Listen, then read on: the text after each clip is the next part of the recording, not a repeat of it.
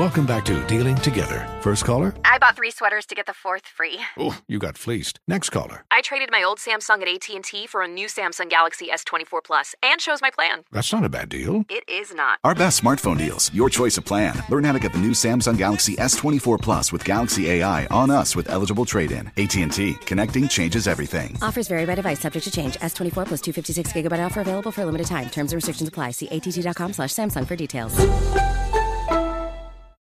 Jake Ajero Vera. I, I guess I hope I'm saying that right. It's kind of been the pronunciation I've gone with here in the last couple of weeks. He was the first outside the building interview. Bubba Ventrone was the first overall interview.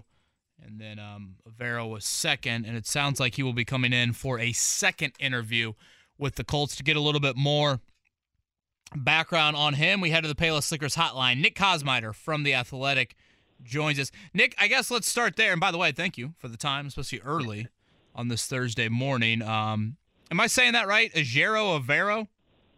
Um, Ejiro Evero um, Ejiro is, Evero. is sort of how we've come to know that his name is pronounced. but um, yeah, it took it took us all out here um, uh, just a, a little bit to get that right. But yeah, Ejiro Evero. Um, you know, his players and, and fellow coaches called him E. Um, so that, that that's oftentimes what he went with was Coach E. But uh, yeah, that, that's that's the pronunciation. How about E squared? Extra syllable there. I need There to throw go. in for Yeah, the last name. You guys could, you guys could, um, if he ends up out there, you could kind of uh, help him help him get that marketed and uh, get rolling on that. Nick, when it comes to coordinators, I, I always get a little bit fascinated by this that are coaching candidates.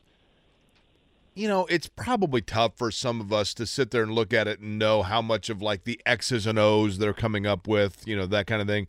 Do you believe that he's a candidate because Indianapolis and other franchises, for that matter, really see him as like an X's and O's game plan schematic type whiz?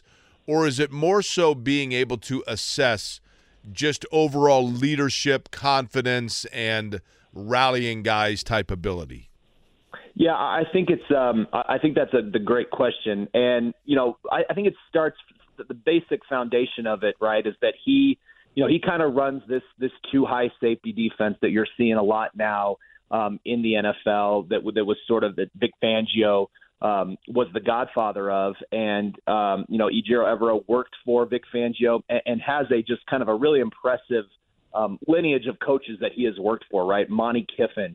Dom Capers, Vic Fangio, um, you know, Wade Phillips, uh, Raheem Morris, uh, some of some of you know kind of the great defensive minds of the last you know 20 25 years. Uh, Evero has gleaned from these guys, so I think that's some of the first things that you see is okay. This this guy has this tree that he's gained a lot. Um, they looked at the performance with, with Denver.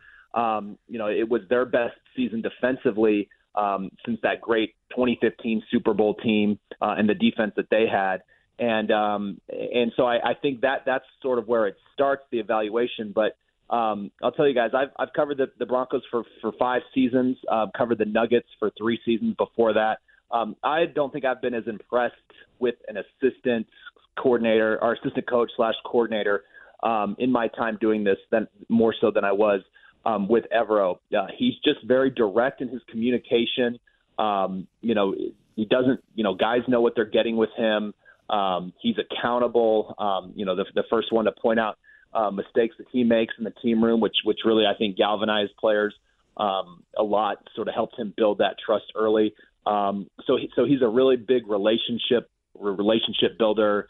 Um, you know, kind of across the building, and I think it says something that you know this is a guy that was part of you know something of a of a train wreck overall for the Broncos, right? A five and twelve season that that ended with you know uh, the head coach who Nathaniel Hackett, who was a good friend of Evero's, getting fired after 15 games, and yet you know every single team in this cycle uh, requested an interview with him because I think uh, the, the, the defensive performance, to your point, but also um, he's I think becoming well known as a guy who is um, you know a, a really good leader and and you know really resonates with players. Yeah, I mean, only one year as a coordinator in the NFL. Um, something has to stand out outside of that, and boy, it does seem like he's very impressive. I went back, watched a couple press conferences, and and you're struck by that certainly from him. Again, Nick Kosmider is with us here from the Athletic.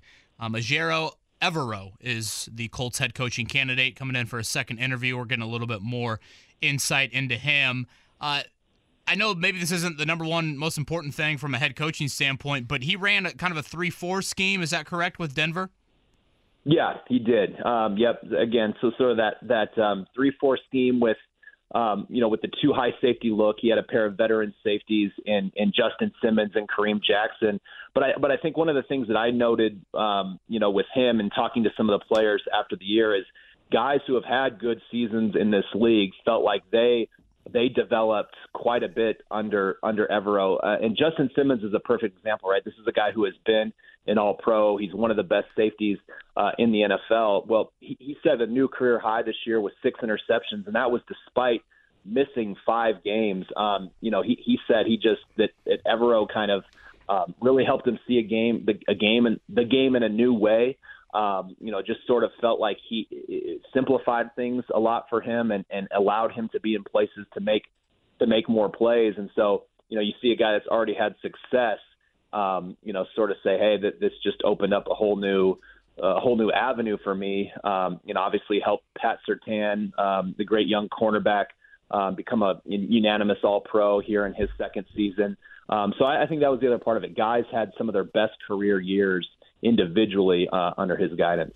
Yeah, and again, I point that out. Colts have been a four-three scheme in the Chris Ballard era, so um, it would be a, quite a defensive change. And again, um, Evero could be a defensive coordinator because there's no guarantee. Obviously, he returns to Denver with the firing of Nathaniel Hackett and that staff. As far as that opening is concerned, um, was he a realistic candidate? And you know, does it appear the national chatter of David Shaw and Sean Payton as the favorites? Are you hearing that as well?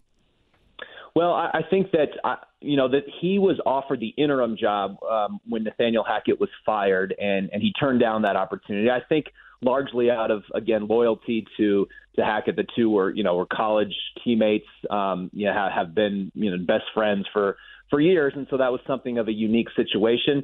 And, and I think that that might ultimately um, you know kind of create. Not what I want to say a division here, but that might be what ultimately has him looking um, for other opportunities, even if he doesn't land a head coaching job. Um, but here, I, I think you know it's been a very interesting search here. Uh, the, the Broncos last year, you know, that they were kind of like the Colts. They interviewed ten candidates. Um, they were very public about who they were interviewing and when. You know, covering a lot of their search on on social media. This year, um, with a new ownership group in place and a much tighter um, coaching circle, I think only three um, three uh, people are involved in the search committee. Um, there's been a lot less a lot less information that has sort of leaked out. I think at this point, um, DeMeco Ryans is a guy that I think that the people should really kind of keep an eye on. Again, the Broncos haven't scheduled any second interviews, um, known second interviews to this point. Um, and and he's a guy that can't be talked to until after Sunday's NFC Championship game. Um, you know, so there's some dot connecting going on there. You mentioned David Shaw. There's a lot of connections um, with this ownership group um, and Stanford, right? Uh, Greg Penner, the CEO, and his wife Carrie Walton Penner were both, um, you know, went to graduate school there, have been on boards at Stanford. Uh, Condoleezza Rice, who is a limited shareholder in this ownership group and is part of the search committee, um, knows David Shaw very well. So, so that that has kind of been, um, you know, a, a name that people are kind of looking at here as well. And then and Payton until until he actually chooses what he's going to do, it, it seems like everywhere he's kind of a guy outside of Indianapolis um, where you say maybe he's going to end up there. So it's it's it's been an interesting ride. Uh, you're trying to get every little drop of information um, that that you can, but uh, hopefully we'll know soon. Nick Kosmider is our guest. He's on the Payless Liquors hotline. He is a Broncos writer for the Athletic out in Denver. Nick, when you look at you know realistically the team that we're talking about here and the team that you're covering there uh, are kind of in similar situations because you're watching these other AFC teams with promising young quarterbacks and you're wondering where the lane is going to open up for you. Who is more screwed at quarterback? The Colts that are going to have to start from scratch or the Broncos that are going to have to hope that Russell Wilson can reinvent himself? Well, I've commiserated with my colleague, who you guys know well, Zak Keefer, out there in Indianapolis. We, we've sort of shared notes as the season has gone on. Um, of course, the, the Colts came out here uh, in Week Five. Uh, played that just ugly Thursday night game. Horrible. My eyes are still the game bleeding. that broke Al Michaels. Yes. Scars on my eyes. Shall it forever be known? Um, you know that that's a great question. I mean, everything that the Broncos sort of do this offseason, um, that that's that's sort of the number one question is can they can they fix Russell Wilson? The the the hope against hope uh, here in Denver is that his first season in a Broncos uniform, um, you know, was an anomaly. And, and right now, given that he was fired after 15 games and it was the worst offense um, the Broncos have had in years, um, it, it's sort of you know kind of in vogue to pin it all on on Nathaniel Hackett, right? Um, you know, especially when you look at hey, the last two games, the Broncos averaged 28 points. Um, they had a more kind of you know cogent offensive game plan, you know, built on the run and play action, and maybe you get a, a veteran coach in here that, that can kind of rein Wilson in and, and, create just a, sort of a more logical game plan. You know, uh, it's going to have to be shown. Um, you know, Wilson, I, I think there's some obvious declining mobility, and if he can't bounce back in a, in a in a pretty real way, I don't think he's ever going to be a top, you know, eight guy that that you sort of paid for. I think at this point they got to settle for him being maybe a top 15 to, to 18 quarterback and continue to have a good defense. Um, but but the, the book is out. If, if Russell Wilson looks like 2022 Russell Wilson again, it's going to go down as one of the worst trades in league history because you're not getting any you know you're not getting anything close to the value that you gave up in order to get him, and because of the contract extension that he signed last September, it also is going to really pinch your salary cap if he's not actually the answer at the position. So it remains to be seen. I, I think the, the benefit of the Colts, right, is that you you, you get to keep trying things. There, there's there, there's there's sort of that that you know optimistic possibility that you're going to get it going to get it right. Um, but uh, yeah, I, I think both teams have have major concerns, and it's a hold your breath kind of off season at the at the most position most important position in sports. Nick, we only have about thirty or forty five seconds left. Is Peyton Manning involved at all with input on this head coaching search? To our knowledge, no. Um, which, which to me is kind of is kind of a surprise. He was a guy that you know this ownership group kind of got to know early on. I, I wrote after their embarrassing loss on Christmas Day um, in in uh, Los Angeles that this, this team needs to see about Peyton Manning's interest in having a, a significant role. We know he lives in Denver. Um, you know, he's expressed. You guys know he's sort of. We, we don't can't really pin him down about what his future plans are with this league, but you know he's going to continue to be involved.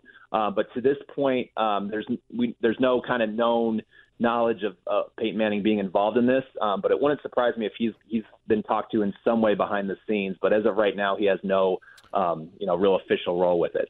Nick, we're up against it, but never forget the Broncos have yet to win a Super Bowl with a quarterback that wasn't drafted by the Colts. Appreciate the time, man.